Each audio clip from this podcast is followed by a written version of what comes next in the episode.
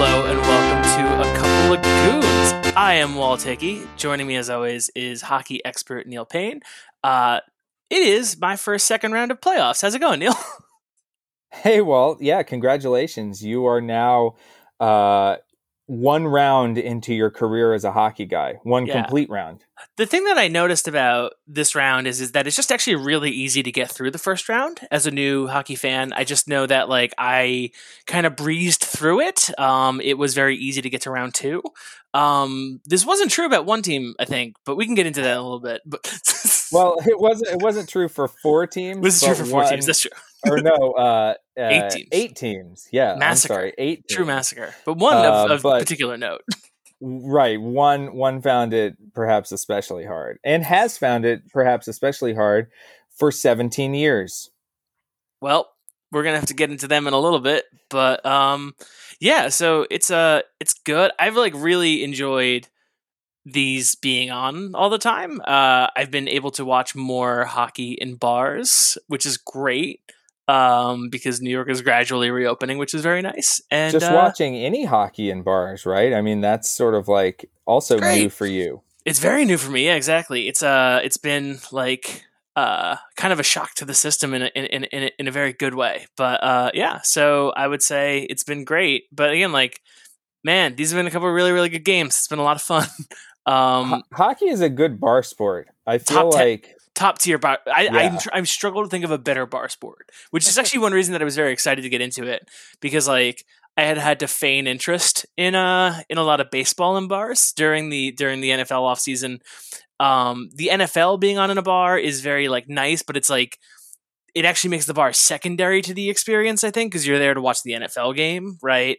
Um, And also, I feel like there are always uh, fans from various different teams that want different TVs put on different games, yes. and it just feels Yeah. like there's a lot of like uh, instant hostility between patrons at the bar based Yes. on fan affiliations, uh, eh, whether they're rivals or whether they just want to watch their team and you're watching your team, and someone needs to uh, come to an understanding about the television situation uh, in, uh, on Sundays because of the way that the NFL is. That isn't necessarily the case when it comes to like certainly regular season hockey. You'll just go in to you know like a New York bar on a Friday night, and it's like, yeah, the Rangers game is on. What did I expect? I'm not expecting to see you know a Philly game unless the Rangers are beating them eight nothing or whatever that was. Uh, so I'll just settle in and watch. You know, it is what it is. It's nice to have on in the background, but it's also there's enough scoring that it can be fun, uh, Yep. and it, and it's kind of low stakes. And then in the playoffs, there aren't games necessarily competing for the same space, uh, especially after the first round. Like you'll get some overlap, you'll get some games at the same time in the first round. Um, but yeah, after that, it's sort of like they all have the stage to themselves for the most part. Yeah, and like it was great because I was eight, like I went to the bar and I was watching the hockey game, and then another person was watching the hockey game, and we found out that we were also both hockey guys, and so you make friends, which doesn't happen when you're watching NFL games because it's like, oh, I'm watching the NFL. Oh, me too, because I'm a tax-paying American, and that's just what happens here. Like, right. Yeah. It is like, you know, one of the fundamental core tenets, I believe, when you um, take like a citizenship test Exactly. or something, Yeah. you have to name who the start, at least five starting quarterbacks in the NFL. Five starting quarterbacks. If one of them is not a Manning, then they're actually gonna kind of you, you get knocked down a few picks. It's not great. Or Uh, if it's not Tom Brady, and that's actually been on the citizenship test since 2001, which is actually pretty upsetting. Yeah, yeah, it's great. Uh, they, um, it's it's it's wonderful, and they'll know if you mention a few CFL quarterbacks who were also American quarterbacks. Like they'll they'll clock you. Yeah, if you, mention CFL quarterbacks, they'll actually suspect that you're a hockey guy, and that deducts points. deducts from your- points. from your Yeah. citizenship score. And And and what like, I hear recently, are you na- are you now, or have you ever been a hockey guy? I hear, yeah, I hear now when they ask you for any information about the uh, national anthem, if you just kind of hum some bars of "Waiting All Day for Sunday Night," then then they're cool with that. They count that. That that, that counts. exactly. Faith uh, Hill is, uh, you know, um, uh, Francis Scott Key has nothing on Faith Hill. Absolutely nothing whatsoever.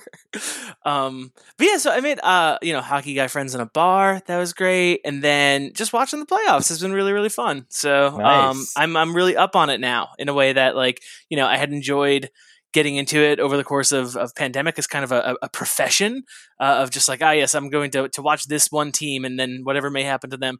But now this is just like, locked in, good times, great vibes. Really uh, could not have come at a better time.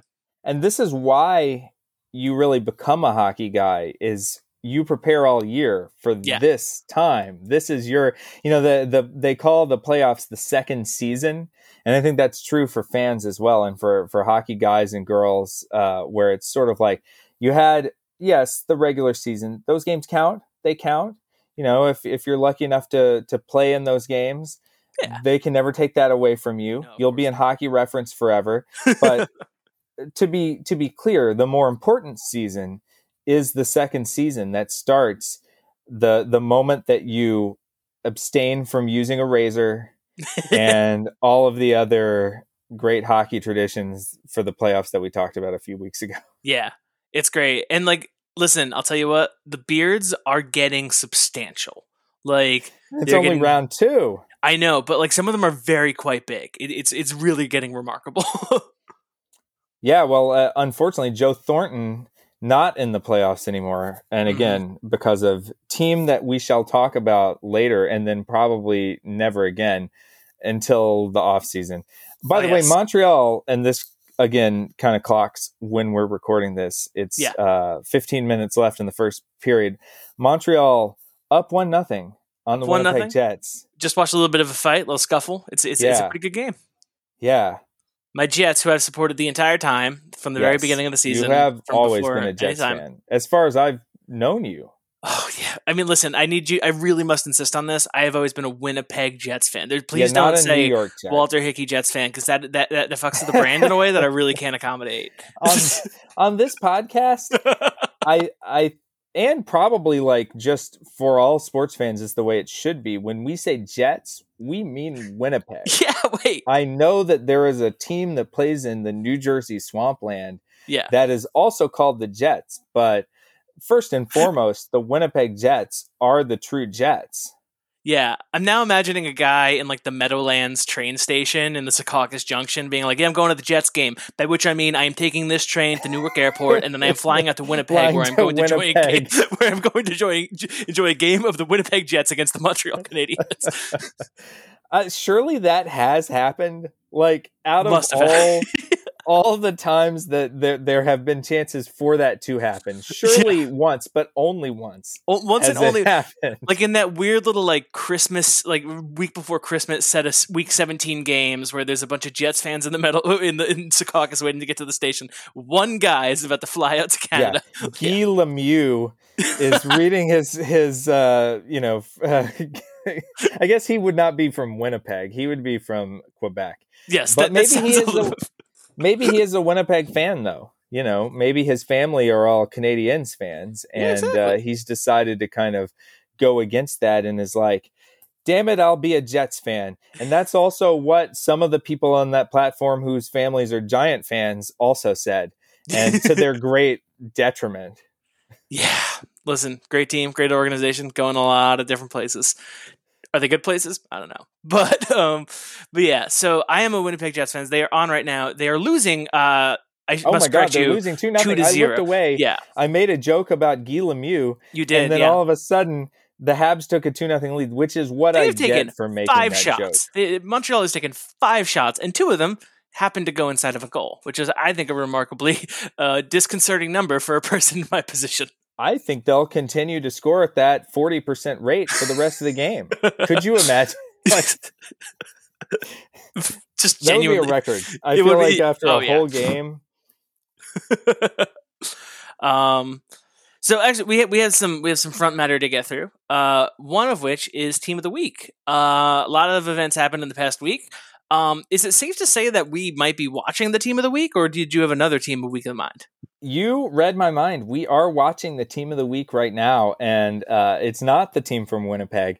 I got to give credit to the Montreal Canadiens uh, Which, because you know holy I shit. feel like yes, uh, there has been a lot of blame parsed out to the team that uh, lost to the Montreal Canadiens, which we will contribute to Yes. uh, over over the past um, uh, week. Really, not even a week. Uh, a week ago, you know, the the Canadians looked like they were in bad shape, but they turned it around. They pulled out three straight clutch wins over a team that we shall talk about later. Yes. And uh, this was a team that, again, we we cannot stress enough how their regular season statistics were middling, if not extremely mediocre, un- underwhelming, one might even say. And uh, yet they have won a postseason series, which we should say is not the first time that's happened. La- just last year, they knocked off the Penguins in the qualifying round, uh, despite having probably equally mediocre uh, regular season stats. This is just sort of a thing for them now. But Carey Price played great. I think I had written off Carey Price as being not perhaps not even the best goalie on his team uh, during the regular season. Damn. uh, and yet he proved me wrong and uh, everyone else wrong. Played great uh, in the first round of the playoffs against team that shall be named later. Uh, Which does get to a point that you've made repeatedly over the course of this, which is that the playoffs are oftentimes a, a contest to see whose goalie is the hottest for the longest time. Yeah, basically, yeah, it is a uh, temperature check of goalies first and foremost.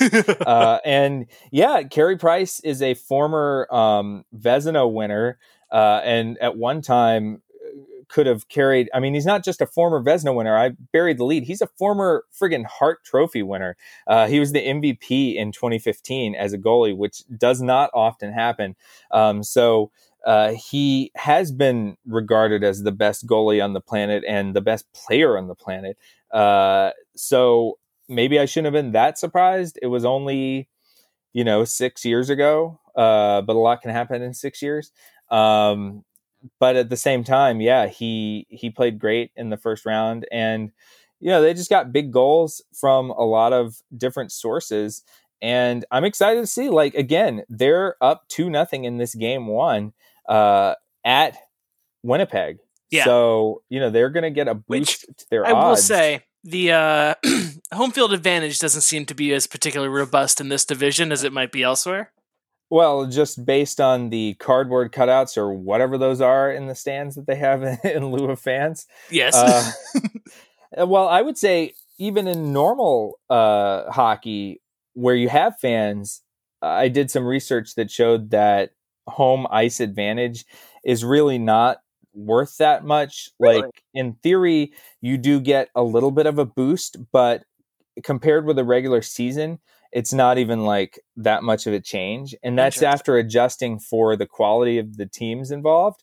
Whereas in all of the other sports, but especially basketball and football, you actually get a, first of all, larger home advantage during the regular season, but then you get a larger boost to the home advantage during the playoffs relative to the regular season. So being a home NBA team in the playoffs is great. You automatically start out if you're evenly matched with like a almost a 70% chance of winning or something like that. It's like yeah, no, I know this off the 65, dome. There was a thing in the ringer like yesterday about this, Yeah. I want to say. Uh, is- I think it's Zach 65%. wrote about that. Yeah, but it's Um, also his the crux of his story is that it has evaporated after the bubble and is not the case this year. They're 16 and 16 or something. Right, yeah, which is abnormal, and you know maybe it'll regress back to Mm. um, historical norms. Um, but if they don't, then NBA teams will know what hockey players uh, and hockey teams have felt like the whole time. Because really, the throughout history, uh, when I looked back at it, they don't really get that boost in the playoffs for playing at home, and I don't know why that is. I mean, there have been a lot of speculation about what drives home advantage. Is it travel distance? Is it familiarity of just sort of sleeping in your own bed? Is it the officials under emotional, subtle emotional duress from uh, an angry fan base uh, making calls that are in your favor, in the home team's favor? I don't know. It's probably a combination of all of those things. Um, uh, but yeah, in hockey in the playoffs, you know, uh, uh, we've talked often about how officiating, how much it matters, how how much it can kind of swing things, but maybe they don't give the home teams the the calls that the fans want as much as uh, other sports have umpires and referees do. Yeah. Yeah, I've, I've always been drawn to that last definition. There was a book a million years ago called Scorecasting that I read. Yes. That. I like that. I like that book a lot. That was like I read that when I was uh, getting my math degree, and I think I wrote like a paper on it because it was cool and rad about statistics at the time. And like I remember that being like, oh, this is very persuasive. They've done Yeah. sufficient linear regressions that I buy this.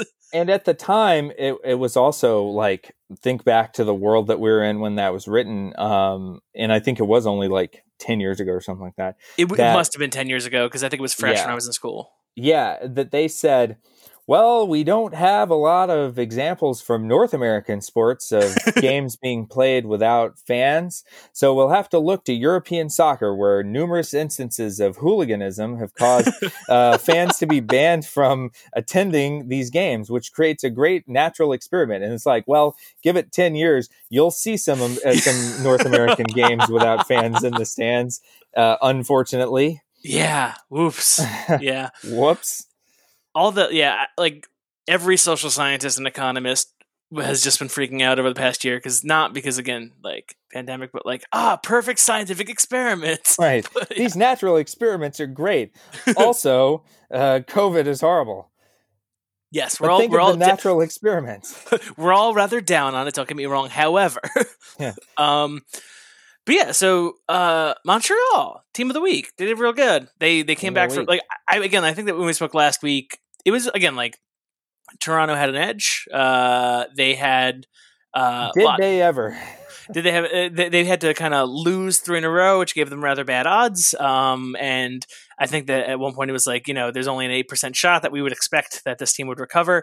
And you know you don't really see a lot of hardcore statistical evidence in favor of the existence of curses but i will tell you what we got some Yeah, we got uh, s- something happening with the um, with the Leafs. Do you want to get into the Leafs right now, or do you want to uh, uh, do our do our jersey number? let's do our jersey number we can, we can get to the um the the flavored corn syrups later and uh The do the par- partially hydrogenated corn syrups. Oh Uh, Luke's gonna kill me but yeah go on sorry Yeah. Uh, so what what episode is this? Twenty. this is 20 uh look we've at look at us. We've done 20 20, episodes. 20 The episodes. 2-0. Yeah, the big 2-0 and I'm going to give uh there's so many people that that we could give this to. We could give it to Luc Robitaille, Lucky Luc, uh, who played for a bunch of teams. The Kings are the one that I would associate him with. Um, but he also played for your New York Rangers at one point. Uh, he played for, geez, uh, I mean, this guy got traded uh, a bunch of times, but uh, the thing to know about him is ju- just how prolific of a scorer he was. Um, so he had 557 goals in his NHL career, uh, and a lot of those were done off of assists from our friend Brent Gretzky's brother, who we we've also t- devoted Yeah. an entire episode to. But this guy was after Gretzky left the the Oilers. This guy was one of Gretzky's, uh, by which I mean Wayne, not Brent. Right, Uh, yeah. One one of you his uh, specific. mo- you gotta narrow yeah, that down. we have to be specific. One of his most prolific, um, uh, you know, finishers of his passes, most likely from behind the net. Um, he had 52 goals uh, on the Kings uh, in 1990, uh, and he had 63 goals for them in 1993, which was the year that the Kings went to the Stanley Cup Final and lost to our team of the week, the Montreal Canadiens. he was so. uh, is he one of the guys who Gretzky brought with him through the trades? No, he wasn't. So he uh, started out on the Kings. He uh, so the Kings did not like ship him to the Oilers as part of the Gretzky deal. Maybe they wished that uh, the the Oilers would have wished that they did, um, because instead they they kind of maintain they kept him maintained him on the team and it was Gretzky was like oh cool this guy can finish my passes. All right I'm you're you, are you are you good scoring 50 goals a year? You're good with that? Okay cool uh, bank on that uh, although I should say, like like I was saying in 1993, Gretzky missed the majority of the regular season that year, and Robitaille still scored 63 point uh, 63 goals that year and had 125 points. So it was not a case merely of him being carried by Gretzky. Uh, he was capable, you know, he he pulled his his weight um, and, and, did his own share. Uh, and he did reunite with Gretzky on the 97 Rangers, in which he scored 24 goals uh, a little bit later in his career.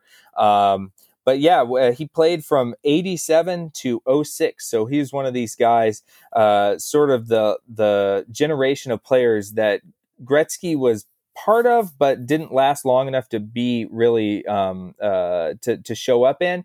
Uh, of guys that played well and were stars on one side of the event, but then mm. still came back on the other side of the event and still played in the NHL. Uh, and he only played, Robitaille only played one season on the other side, but still could say that he did, uh, not unlike a few others um, uh, of note. But uh, I think number 19, Joe Sakic, also episode 19 uh, namesake, uh, did that as well. Um, but yeah, I'll, I'll go with Luc Robitaille as our number 20. Uh, we could have also gone with Dino Ciccarelli, who uh, I had told you the story about uh, Claude Lemieux uh, cross checking Chris Draper from behind and breaking yes. his face. And then after the game, Ciccarelli, uh, who didn't know basically how bad or how ugly the hit was on Draper, he they after each series they line up and shake hands. Uh, you know, very sportsmanlike gesture. But then when he real when he realized he had shook hands with everyone on the Avalanche, including Claude Lemieux, after they had lost that series. He said, "I can't believe I just shook that guy's friggin' hand. That pisses me right off." he, yeah. said. So to me, that's what I always associate him with. But he could have been our number twenty. Ed Eddie the Eagle Belfour, uh, a goalie, that's could have been. Nickname. Oh, oh, and he you should see his helmet. He had eagles on the side of his helmet. Uh, uh, he he was a little bit crazy which maybe you want out of a goalie, but he uh, won won the cup with the 99 Dallas Stars uh, as their goalie. Could have gone with him. Rare to see goalies wear number 20. So, you mm. know, uh, we, we had some options for episode 20, but Luc Robitaille is our official number 20 edition of the Goons Pod, even though he wasn't really a goon. I don't know whether we should give preferable treatment. Uh, he cracked 100 penalty minutes in 1993. That was his highest penalty minute season. If you got triple digit penalty minutes in a season, you kind of qualify as an honorary All right. Goon. Well, we but can't yeah, make this a rule. What, what, because, what do you think? Do you well, think we should lean goons? Uh, here's possible? what I think. I think that if we get to episode 99 and we say, well, we have to prioritize the goon, and we don't. like, well, technically, no one else can wear 99. I mean, I don't know if someone wore it before. before well, we got to find the gooniest dude before. Like, I'm not saying it can only go to goons. Only, it yeah. can be a tiebreaker. So yeah. obviously, we'll give Brent Gretzky's brother the nod for 99. I think that the Goonie, like in the event of a tie of, of yes. two similar figures of esteem, right. the tie goes to the Goonier individual. Tie goes to the Goonier. Yes. Goonier yes. to be decided perhaps by most penalty seasons in a given season, or rather, yeah, most career penalty minutes. Like we can yeah. break it however we want. We can crack it down however we need. Yeah. yeah. Um, but the Goonier individual shall prevail. I believe is is is now formal. That is our motto. It's uh, the Goonier people shall prevail. Yes. Exactly. That's how it goes. um, yeah. So now I would um, imagine Dino Ciccarelli had more penalty minutes in his career than Luc Robitaille. Uh, so he had 1425 and Robitaille had 1177. Oof. But Robitaille scored more goals. I was actually wrong. So I said he had 557 goals. I'll issue an insta correction on myself. That was only with the Kings. He had 668 Whoa. total uh, in his entire career, which is 60 more than Dino Ciccarelli did. So I think it's outside the the range of uh, uh, of tie where we need to invoke the goon clause, and, and, and we can still safely give it to Lucky Luc Robitaille. Yes, and that has been an official couple of goons correction. All right, great. I, I Um, love this, and I think that um, you're gonna have to be on the soundboard, uh, you know, Johnny on the spot, soundboard duty all episode long. Exactly. so, uh, um, let's talk about. Uh, I guess. I mean, let's talk about the uh, the elephant in the room. Um, so, Oh, you mean the uh, the the fact that the Florida Panthers just can't quite get over the hump against Yeah. the Tampa Bay Lightning? It was really disappointing to see that. I had a lot of hopes for Florida Mm. this year. It was a kind of they ran into a buzzsaw though. I think Tampa did, yeah. looks looks really good. they really do. Yeah. Absolutely. oh, did you want to talk about the the The Islanders, yeah. hydrogenated Yeah. Oh well, we can get to that maple eventually. syrup team? we can get there eventually. I'm sure. Um, But yeah, Well- let's let's just go in. Let's just go in. go in on the Leafs, man. that was um ridiculous because I watched like each of those games. Like I made sure appointment viewing watch those games because it was oh, like it one- was appointment viewing. Yes. like you just had to see it and it was like as bad as it could be like and i think that like at the end of like when they, when they when they had tied it up right that's when i think like you just saw the like the fear get to to toronto in a way like Oh yeah. um yeah, when they way lost game six, I mean, all of the Toronto fans knew what was Yeah. going to happen. They Mhm. knew, uh, you know, from what I saw on Twitter, what I saw people saying on on uh, TV, they were just like, "This is obviously this team is going to collapse." yes And it was like, oh, you know, they still are in decent shape. They still could win. You know, they're at home. They they're the better team on paper. But you knew, especially in that overtime, Yeah. uh, of game six. Well, you can back it up to game five, and the fact that they uh, they lost after mounting truly an incredible comeback. I mean, uh, they Yeah. were down three nothing. You know, with more than halfway into this game, and they marched back, scored three straight, tied it. I was like, ah, you know, like this is some fight that this team yeah. has perhaps not shown in the past. And immediately with with uh, under like it took less than a minute into the first overtime Yep. for them to uh for for Montreal to score. So that was game 5 then in game 6 they again come back from down 2 2 nothing in the third by the way uh with less than 10 minutes Yeah, left in the not third a lot of time left like no. They come back and they pepper Carey Price with shots in overtime. I don't know what the actual margin was. I don't have it in front of me, but they outshot uh, Montreal significantly in overtime of that period and uh, or of that game. And then Montreal on one of their few shots scores end of game. They've now lost game five in overtime. They've lost game six in overtime. And now it has gone to the dreaded game seven. And in game seven, they just did nothing. I think it it was- was, it's fair to say. it was because I, I feel like it was like uncontested and then like there was a little bit of energy at the end and then like Yeah, Was that the one where there was an empty net? William, yeah. So yeah So Montreal scored an empty net goal with like three minutes left to make it three nothing. At which point Toronto scored a completely meaningless totally meaningless uh, goal with like under two minutes left, and that was the last that you'll hear of uh, of Toronto uh, in the season. But if you look at just you know, it was a must-win game that they got down to, uh, and they just didn't really show up. I think is uh, is the best way to put it. Um, in that game, Auston Matthews had three shots. Mitch Marner had two shots.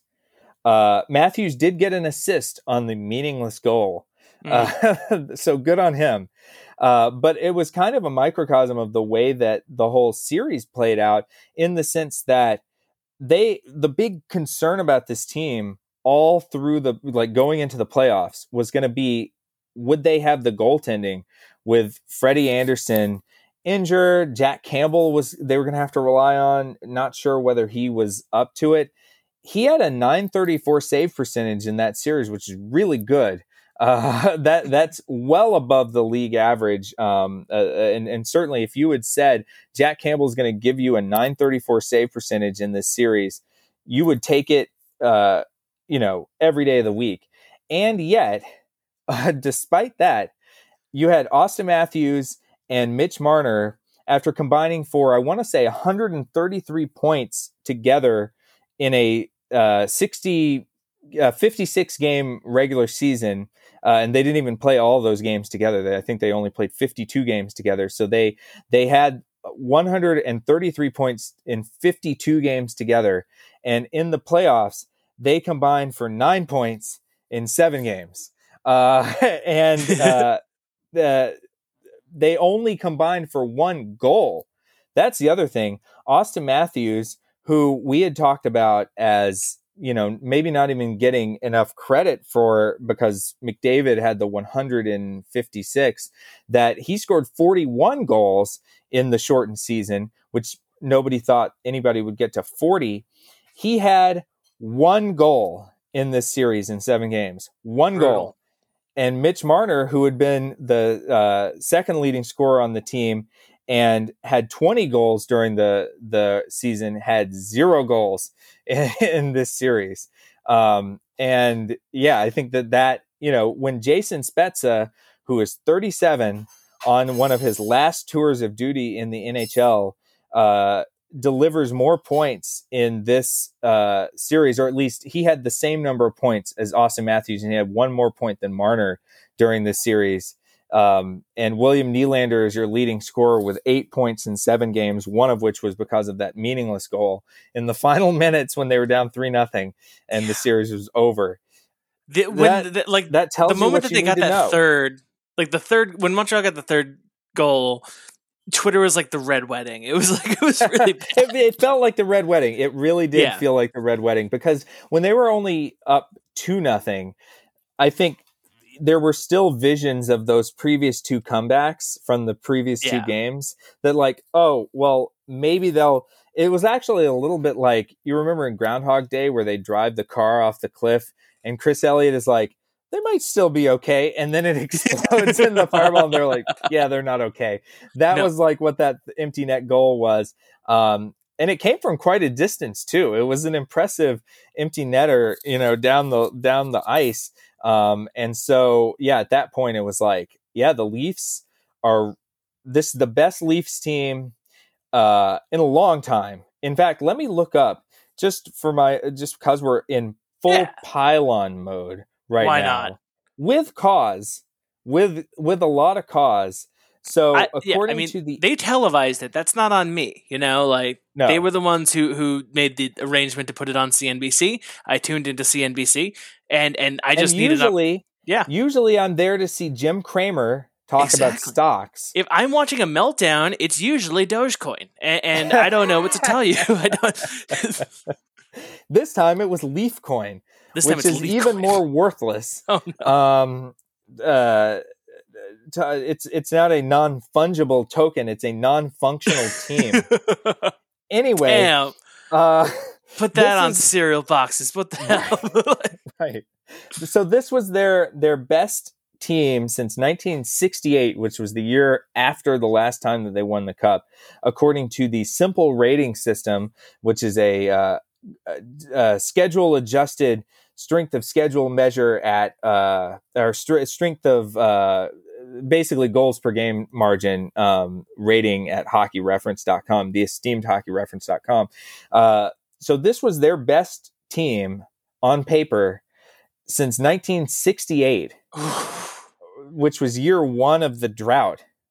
Uh, and, and really, everything was lined up for them to make a deep run. I forget yeah. what we had the odds for them winning the cup going into the playoffs, but I mean, they were heavy favorites to beat Montreal, who was the worst of the teams uh, to make the playoffs. I believe they were. They even had a lower rating than the St. Louis Blues, um, who Colorado handled easily in the first round.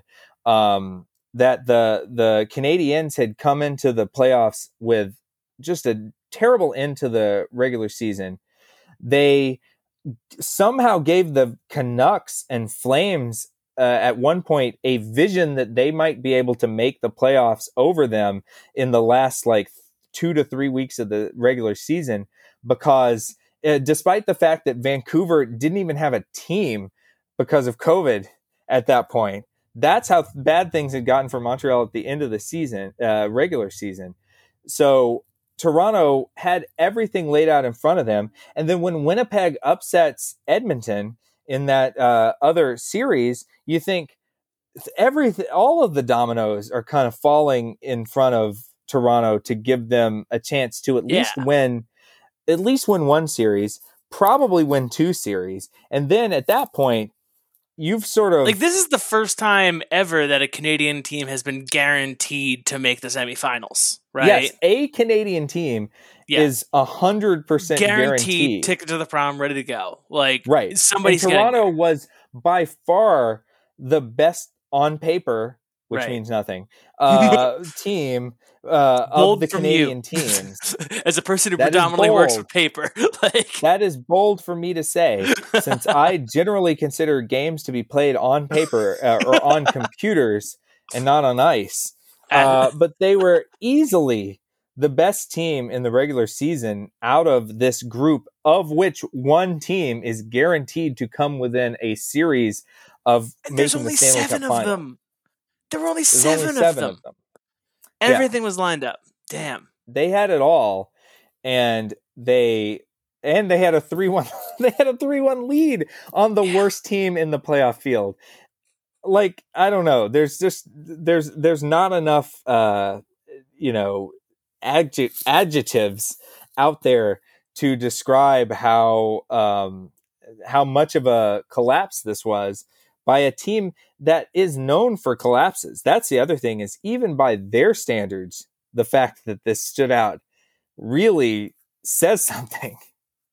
May I may I share some information from my side of the world a little bit that Yes. actually accelerates the pain involved? Yes. Um, so there's this company um, called Amazon that controls um, Little a little mom and pop operation. little mom and pop shingle um, that controls a, a, a nice little niche streaming service uh, called Amazon Prime Video. And I learned over the course of this, because I was looking into this, that they, uh, uh, to a lot of pride, announced in January of 2021 of this year that they will team up with NHL Original Productions to produce All or Nothing, the Toronto Maple Leafs, a multi-episode docu-series that will offer an inside view of the iconic Toronto Maple Leafs, including the uh, on the ice action and unparalleled behind-the-scenes access to the 2020-2021 NHL season. Oh my god. It will be available on on, on Prime Video in more than 240 countries and territories. and um, yeah, so there were cameras there the whole time, and we're gonna see what was registered by those cameras in a short amount of time. now, I would just say so they should they should rename it instead of calling it all or nothing, call it nothing. The all or nothing is a misnomer. I think that, again, like I'm just I'm remembering the iconic film Grizzly Man with Werner Herzog, and he's listening to it and he's watching the footage, and he's just like, "I think you should destroy this tape. I do not think you should listen to it." Like it's that's going- that's exactly so what what Jeff Bezos is saying as he's like watching the rough cut of the Leafs documentary. It's Oh like, my yeah, God. We, we we we made a mistake here. yeah, Well, and what about? I mean, that's the other thing is like they say they're an iconic franchise, which is true. Um, like uh, particularly like in a certain sense, yes. Um, but like, what about their not just recent history, their intermediate history, whatever you want to call it? What about any of it suggested that this year would be any different than any other year? Uh, I, I don't know. I think that they must have understood when they were uh, putting director-led camera crews and a host of remotely operated fixed-rate cameras and ambient microphones to capture the raw and authentic highs and lows of the season as never seen before. I think that they planned on this. I think they knew what the exactly for what the the fuck was coming up. Like, they knew um, the lows were coming. They knew the lows were coming. Just so you know, this is only the second thing that Amazon has ever done um, it, with with Canadian Amazon originals after The Kids in the Hall. So like this is going to go on the Mount Rushmore of like. Well, they're both comedies. Oh damn! So... Amazing. Um, anyway, I don't know. I mean, I don't feel bad. Like I feel, I feel bad for their fans just because like they knew more than anyone that this was going to happen. Um, yeah. and you know, it, it, is it is what it is like at this point i mean i can only think of the attitude well you wanted to talk about curses but first uh, go go with what you were saying I was just gonna say, like the attitude among Toronto fans was similar to the attitude among people who had read the Game of Thrones book as they watched the Red Wedding. Like right, they knew yeah. what the script was gonna do. It didn't make it easier to see, but they knew exactly what was about to go down. It's it's not a surprise. Um, no, but I was gonna say in terms of curses, yes, because you curses. did want to talk about sports curses. I do that. Um, in terms of parallels, I guess this is similar to like teams like the Red Sox or the Cubs or whatever when when they kept losing. Um, but like those teams had iconic moments where like you could you could point to you know like the ball going through Bill Buckner's legs. Yes, uh, the fan like, reaching out and grabbing the ball. Right. Right. Yeah. Exactly. The Bartman incident. Yes, Bartman. Where it's sort of like you can find scapegoats and you can find moments where like you know, without this happening. And uh, to to a certain extent, that's been overblown in the sense that after the Buckner incident, they still could have uh, they still could have won Game Seven. After the Bartman incident, they still could have won. In fact, that that wasn't even the most damaging play right. uh, in in that particular game. Alex Gonzalez should be thanking Bill uh, should be thanking uh, Steve Bartman uh, for forever for drawing the attention away from his soul crushing error that he committed later uh, and instead uh, putting it all on that one, you know, fan interference type play.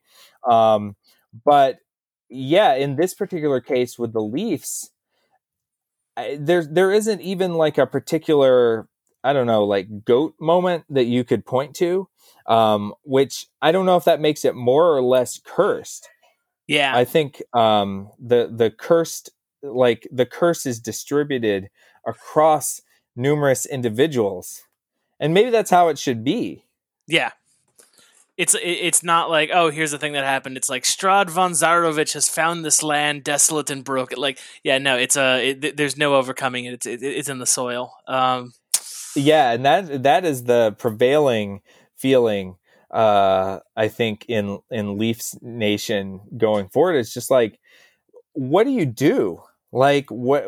Where do you go from a place like this? Because you have built a team that is predicated on Matthews and Marner, and yes, John Tavares was injured in that super ugly you know, uh, nasty head injury that happened in game one um, that if he had been there, he possibly could have set up some of the Toronto Stars to do more uh, and and could have made the difference. I mean, it was a razor thin margin in that series, and he he could have been the difference between them losing and winning if he had been healthy. But like they, I cannot stress enough how even without John Tavares, the Toronto Maple Leafs and the players on that team and the talent that they had and the season that they had should have been able to beat the Montreal Canadiens from a 3-1 lead. It's a little worse too because it is a like fourth seeded Canadiens team, right? Like that's a fairly notorious rivalry, yes yeah, it's a big rivalry, and uh, that definitely makes it, I think, more painful uh, for Toronto fans. Is that it, yes, it was the the winningest franchise in terms of Stanley Cups won in history. That you know limped into the playoffs. You have the opportunity. You have them on the ropes, and and this is supposed to be sort of your year to. Yes, you're not going to close. You're not going to completely close the gap in Stanley Cups against the fabled Montreal Canadiens in one season. That's impossible. But you could like start to chip away at it. This is a good chance, best chance you've had since 1968. Maybe start making a little progress on that on that uh, differential and Stanley Cups that they happen to have on you. Uh, chip no. away at it just a little bit, but yeah, no, didn't happen. Can't happen. Anyway, so they are now playing my team because again, like you know, always been a big Jets guy. You know, there were some Uh, rumors yeah. that I was a fan of the Oilers going into the playoffs. Pff, No, no, I, I don't think that that's true. That that Ooh. does not check out. not real. Uh, and so they're up against my my beloved Jets, and um, we'll see uh, how it goes. Again, it is currently uh, they're on a break right now, um, but it's but going. yeah, it's th- well, it's three one. So after that goal, that channel? Damn it! God damn it! so after that goal that the Jets got back to Yeah. make it two one, Montreal scored again. Uh, Oh, Montreal, God. Montreal, man. Yeah, uh, good town. This is like Good the team that good town, solid town. Great town. um, especially if you speak French. Um, but also, like this this team, I don't think that they'll beat the Jets, even if they win this uh, opening Sure. game. Like they're underdogs, but at the same time, uh, they are just. I mean, this is some true team of the week material for next week. They could be the first. Have we had a back to back team of the week in in I multiple? feel like you know, one like time you said Colorado weeks? twice, right? Maybe. I mean, Colorado probably has been team of the week more total times. Maybe they Yeah. were that two straight weeks, but I don't know the- I don't they think were, so. yeah, like Montreal, if if they keep getting on a roll and uh, you know pull off another upset, again, unlikely, but I think we we've seen. Are the Jets cursed? I don't think so. But at the same time, th- that's not a franchise that has a uh, illustrious history of postseason success. Uh, Sure. So you know that it, it it should be mentioned at least that um, you know this is a big disparity in long term pedigree between these franchises. This might be just actually a more general question backing out. How many teams usually make the playoffs? Sixteen. Okay, so it's always 16. Uh, yeah. Well, last year, I don't. I mean, last remember year was whether last they year. counted. Yeah, well, last year a lot of things happened. I don't remember whether they counted the qualifying as uh, the playoffs. If so, then 24 teams made it. But yeah, in a normal year, 16, Okay, cool. 16 make it Just making sure that I'm still getting some sort of uh, out of 31. which is pretty good. I'll take those odds. Um, want to briefly dance our way across several other uh, divisions, having moved along from from this uh, just devastation at home too, which has actually got to make it even worse. Yeah, I, I you know, uh, I I think we piled on the the Leafs enough. They know what they did wrong. They don't need us. They don't need a couple of goons to lay it out for them. Uh, all lay it all out on the line. Yeah, But um, yeah, geez, that one is gonna. We, we can talk about their off season when when the time comes for it. But man, they. I think they uh, they're among the teams with the least cap space to spend. Uh, just as like a cherry on top of everything in there. Um, so yeah, it's it's rough for them. But yeah, let's talk about the other series that that Yeah. are playing out uh, So- as we speak. Like Colorado, yeah. again, continuing my fixation on the Avalanche. Um, but they beat the Golden Knights 7 1 in Yeah. game one. Now, that comes with an asterisk because uh, they were giving Marc Andre Fleury a, uh, a rest, a night off, um, if you will, and left him in net to absorb all seven of the. Uh, they, they, they kept him out and put in Robin Lehner. Uh, as the backup and left him in net to absorb all seven of those goals.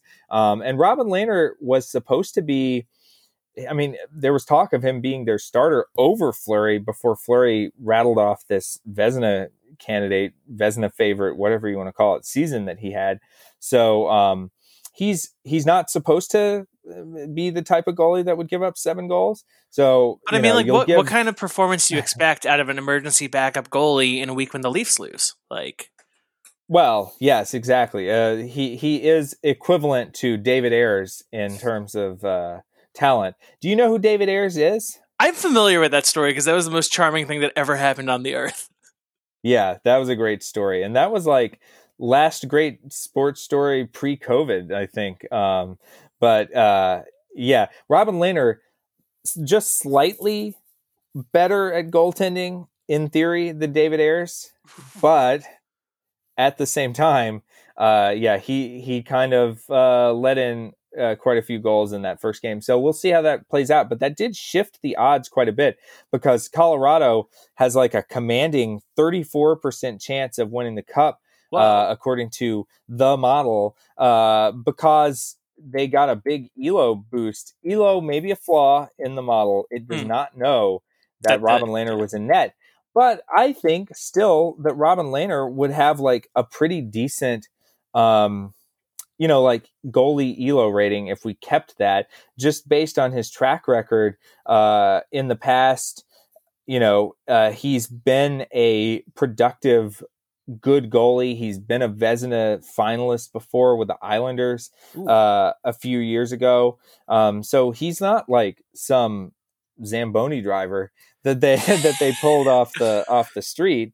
No offense to David. But this was this was always going to be like the division, right? To watch like these two teams have been at the top of of your Elo ratings for I, I want to say months at this point because I think it's been months. Yeah, yeah, I think that uh, with the exception of Tampa Bay kind of sliding in and out, you know, um, at, at times, the Avalanche and the Golden Knights, I think, have consistently been like one, two, or you know, the, one of them will be one, Tampa will be two, and the other one will be three in the ratings. Um, all most of the season, I would say. So yeah, this is sort of like a de facto Stanley Cup final matchup, and that's what made it so jarring to see the seven-one uh, opening game. And again, I wouldn't be surprised at all if Vegas bounced back uh, in Game Two tonight and won you know, yeah. and evened up the series and took back home ice advantage even. So I wouldn't be surprised by that. And certainly our listeners, some of them will know the outcome of that game by the time that uh, they hear this. Um, if uh, they're slow, you gotta you gotta listen to a couple of goons immediately. You gotta listen as soon as it comes out while it's fresh, of course. Um, yeah. But yeah, just to see that in the opening game really was like, oh, maybe this isn't the Stanley Cup uh, bit of a uh, statement preview it's a very big say. It's a bold, loud statement that Colorado sent out. But I think Colorado has been sort of sending out statements left and right. Um, you know, uh, for for most of the season, but certainly, you know, they when they swept St. Louis, that was um, they they've won five straight playoff games. I don't know what else to say yeah, uh, about them. It's a little bit of a run, and then, like I am pulling for Vegas in this because I decided that whoever won the Vegas Minnesota matchup, I would pull for them. Uh, yes. So a little play in tournament for Walt's Love, and uh, now we're going to see how this goes. but yeah. yeah. Well, Minnesota carried over your allegiance from the uh, women's. Uh, that is correct. Tournament. Yes, absolutely. Uh, yeah, that's fun, and we, we are going to have our our live episode uh, yes. in front of an audience of multiple Fudgies the whale, I suppose. um, but yes, we'll you're going to award very soon. Emily uh, Emily Shearer, winner of the Fudgie the Whale um, trophy. Yes. I guess that's what we'd call it uh, for most accurate women's hockey picking uh, of the year 2021. Uh, so so keep an ear out for that episode when it drops. We'll we'll have that. We have not we'll forgotten very soon. the terms of that bet. You and I are going halvesies on that fudgy, right? We're going halvesy on the fudgy. Yeah, that's yes. exactly. Yeah, exactly. Yeah, originally I was on the hook but both of our teams lost. both of our teams did lose, uh, and so that's just the name of the game. That's how Hockey. it works. um, uh, and then New York and Boston is definitely the matchup that you had hyped it up to be um, as being a real good one so far. Yeah, the Islanders. Uh, I think I was remiss in like not talking them up enough after they beat Pittsburgh, but um, they've looked really good, uh, and they've kept pace with the Bruins in this um, in the first two games of the series. Uh, the model still thinks the Bruins are favorites, gives them a 53% chance of moving on. Uh, and the Islanders needed overtime to kind of take game two and, and keep the series evened up. But they did steal back home ice uh, for whatever that's worth in in this of all years, and uh, or in any year. And so, yeah, I'm I'm just excited to to see how it plays out because um, the Islanders are a team that I think doesn't really get they don't get as much credit as maybe they deserve. Um, and I, I, think that they're a tough team. They're they're showing uh, the Bruins just how tough of an out they're going to be. Yeah, and again, both of them beat very very good teams, and so yeah, uh, my rooting interest in this in this series neither. I don't like either of them very much, um, and yeah, um, I would um, imagine as a uh, as a Ranger fan, you're not uh, fond of the crosstown rivals or just the team from city that continues to win championships. Yeah, yeah. Um, I mean, I, th- I, think that one of them is the LIRR rival, and then one of them is the uh, Amtrak rival, and so I think that it's just like a Penn Station rivalry situation. Um, which is true. Which is fair to to you know, it's natural to have that happen because so many fights break out in Penn Station. Oh, constantly, and that's just that's just at the Sbarro on the one train platform. Yeah, no, so, it's rough. It's rough out there, man. I don't even know what to tell you. but uh, I'm not making a joke, by the way. Well, I don't know if it's shut down, but uh, there at least at one point in time there was a very depressing Sbarro that literally was on the subway platform. like you could look into it. I w- when I was waiting for the one train uh, to come, you could peer into the window and see people. Yeah, no, I know the sitting one. there eating the world's most depressing pizza at the world's most depressing uh, train station. I'm going to stop you right there because it is not the world's most depressing pizza. The world's most depressing pizza is located in the Port Authority bus terminal south. There is a there is a kind of chain pizzeria that is not even a Sbarro, and there is the reason boots. It's not. It's I, I I could not identify this from a lineup of generic chain pizzas. It makes CiCi's look like friggin' like like like oh my god, no it, like like the best yeah no it no um but the reason that this is the most depressing is because number one it's in a bus terminal not a subway terminal and number two is that they have internet portals in there and in the year of our Lord 2018 the only people who use internet uh, portals in pizza restaurants in in in in in, in um in the Port bus Authority. terminal is um is people who are definitely going to check out some pornography on them. And so oh, as yeah. a result, it is a scene. It is a thing that should not exist anymore. And uh and I, you know what? Let's record an episode that um, uh, live show 2.0 Port Authority bus terminal. Port um, Authority bus terminal. Uh there probably are goons there. Oh, definitely. So, that's, the, that's, where the goons go. Um, I don't want to leave them because we, I know that we're running short on time, but like it is a really good uh, matchup right now between the Carolina Hurricanes and the Tampa Bay Lightning. And um, well, you well, know, I'm disappointed that the Canes have not. Uh, they've lost a pair of two-one games, so they have been yeah. competitive, uh, but they were unable to take either of the first two games at home in uh, in that series and so now their odds of of moving on in this much ballyhooed uh, you know we've been looking at this and thinking about the potential for this to be such a battle. Carolina only has a 12% chance now after losing the first two games at home in that series. And so i'm a little worried that the canes are not gonna um, are not gonna put up much resistance against the the lightning. And that would be sad because i feel like they're too good uh, of a team to just kind of roll over. So we'll yeah. see. We'll see if they can continue fighting in that. But I was hoping they would be able to s- at least split the one of the first two games and and kind of keep it competitive. Yeah, it, it's again, it's been like very close, but also like again, you, we talked a lot about this in round one, but it just make, makes a lot of intuitive sense that like it, it's very it's much harder for Carolina to win four in a row. Uh, or just drop one game over the next five games than it is for Tampa to win two at any point in the next five, which just kind of yeah, makes it just exactly. structurally harder from this kind of deficit to come back. Which and I think was also, I mean, Tampa is probably the more talented team, uh, which is which made it even more important. You know, Carolina, I think, was surprised everyone by winning the division over Tampa.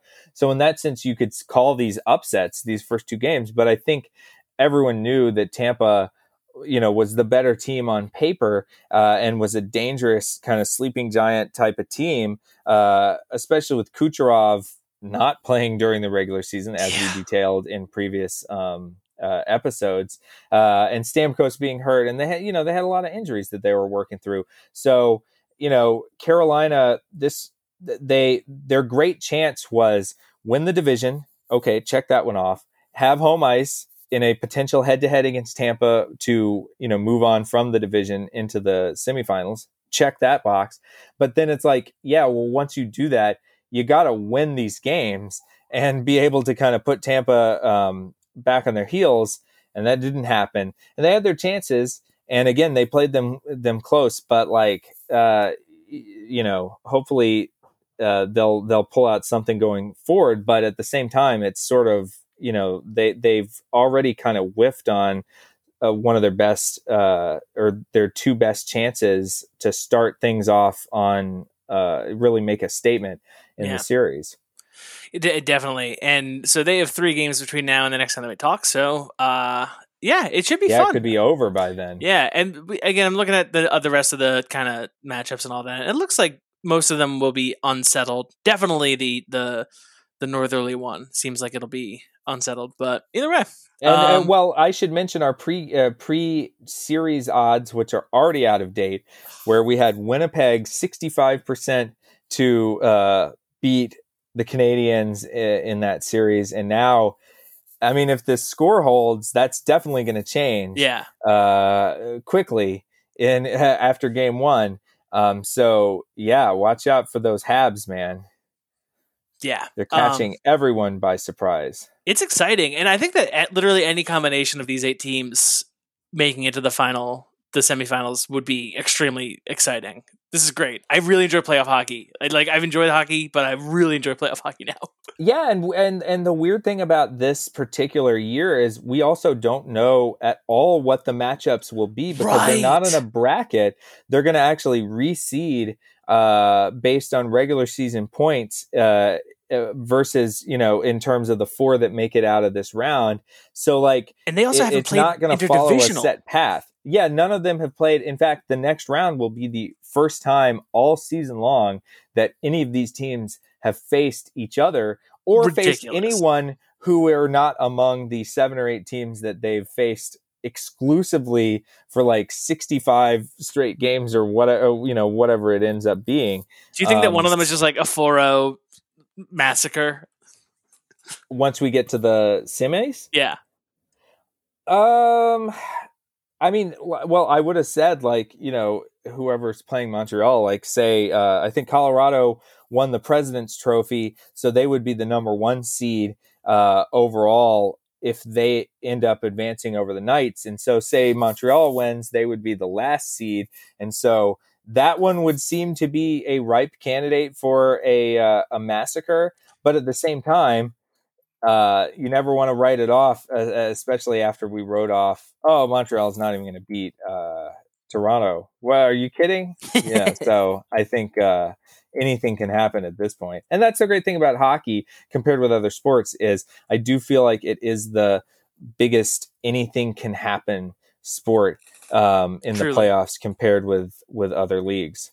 Well, I will be watching. This will be a lot of fun. Um, and then, yeah, we got some fun stuffs coming up for you listeners on a couple of goons, uh, and it'll be a good time.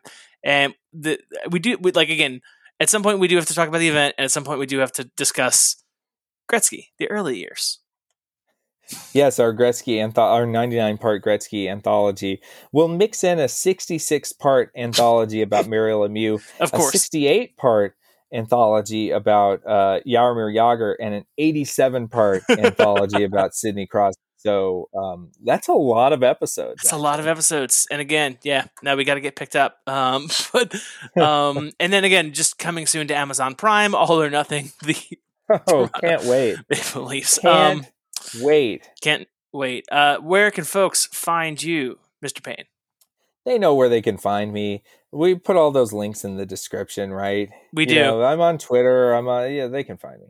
Yes, and of course the GitHub. My GitHub, I think, is the most important, which you can find at www.github.com slash neilpaine538.com, uh, which all of that is spelled out. And, all and for out. the record, if you are curious as to whether this is a bit or not, it's, it's not, not, a bit. Nope. I typed it in and tried it out, and it redirected me to my GitHub, and I was very delighted by that fact uh, last week yes, it is. Um, it is great. So again, just we we have a new web presence. It's great. Uh, and then I am Walter. You can find me by just yelling Walter out in the middle of Queens, and then I will crawl out of a bar that I'm in, and uh, yeah, I'll come hang out. And um, I think, by the way, making it to the end of the first round of the NHL playoffs, I think that at a certain point something must happen. Uh, and yes. I think I think I leveled You've up. Leveled up. I think I leveled yes, up. you have leveled up as a hockey guy. I wish we were keeping track of what level you're at because I, uh, you might be able to cast extra spells at this point. yeah, I'm looking at my, I'm looking at my character sheet and it just looks like Eldritch Blast now will actually potentially get me to win the fight. So yeah, either or you could take a feat. Oh, I could take a feat maybe at this level. Yeah, yeah, we'll have to look into that. Yeah, maybe, Right, I- I- would it be some sort of like uh, tavern brawler? I feel like would be good for a goon. But yeah, I, uh, yeah, I'm not sure. I was gonna say like I always want the crossbow one, but I never get the crossbow one. I feel like that would be particularly bad in this one. So I think Tavern Brawler is the way to go. So I'm taking Tavern Brawler feat. I think at this point, watching as much hockey as I have in as many bars as I have, I can take a Tavern Brawler feat. Yeah, you are kind of the prototypical tavern brawler at this point. Damn straight, it's a brand. Bye.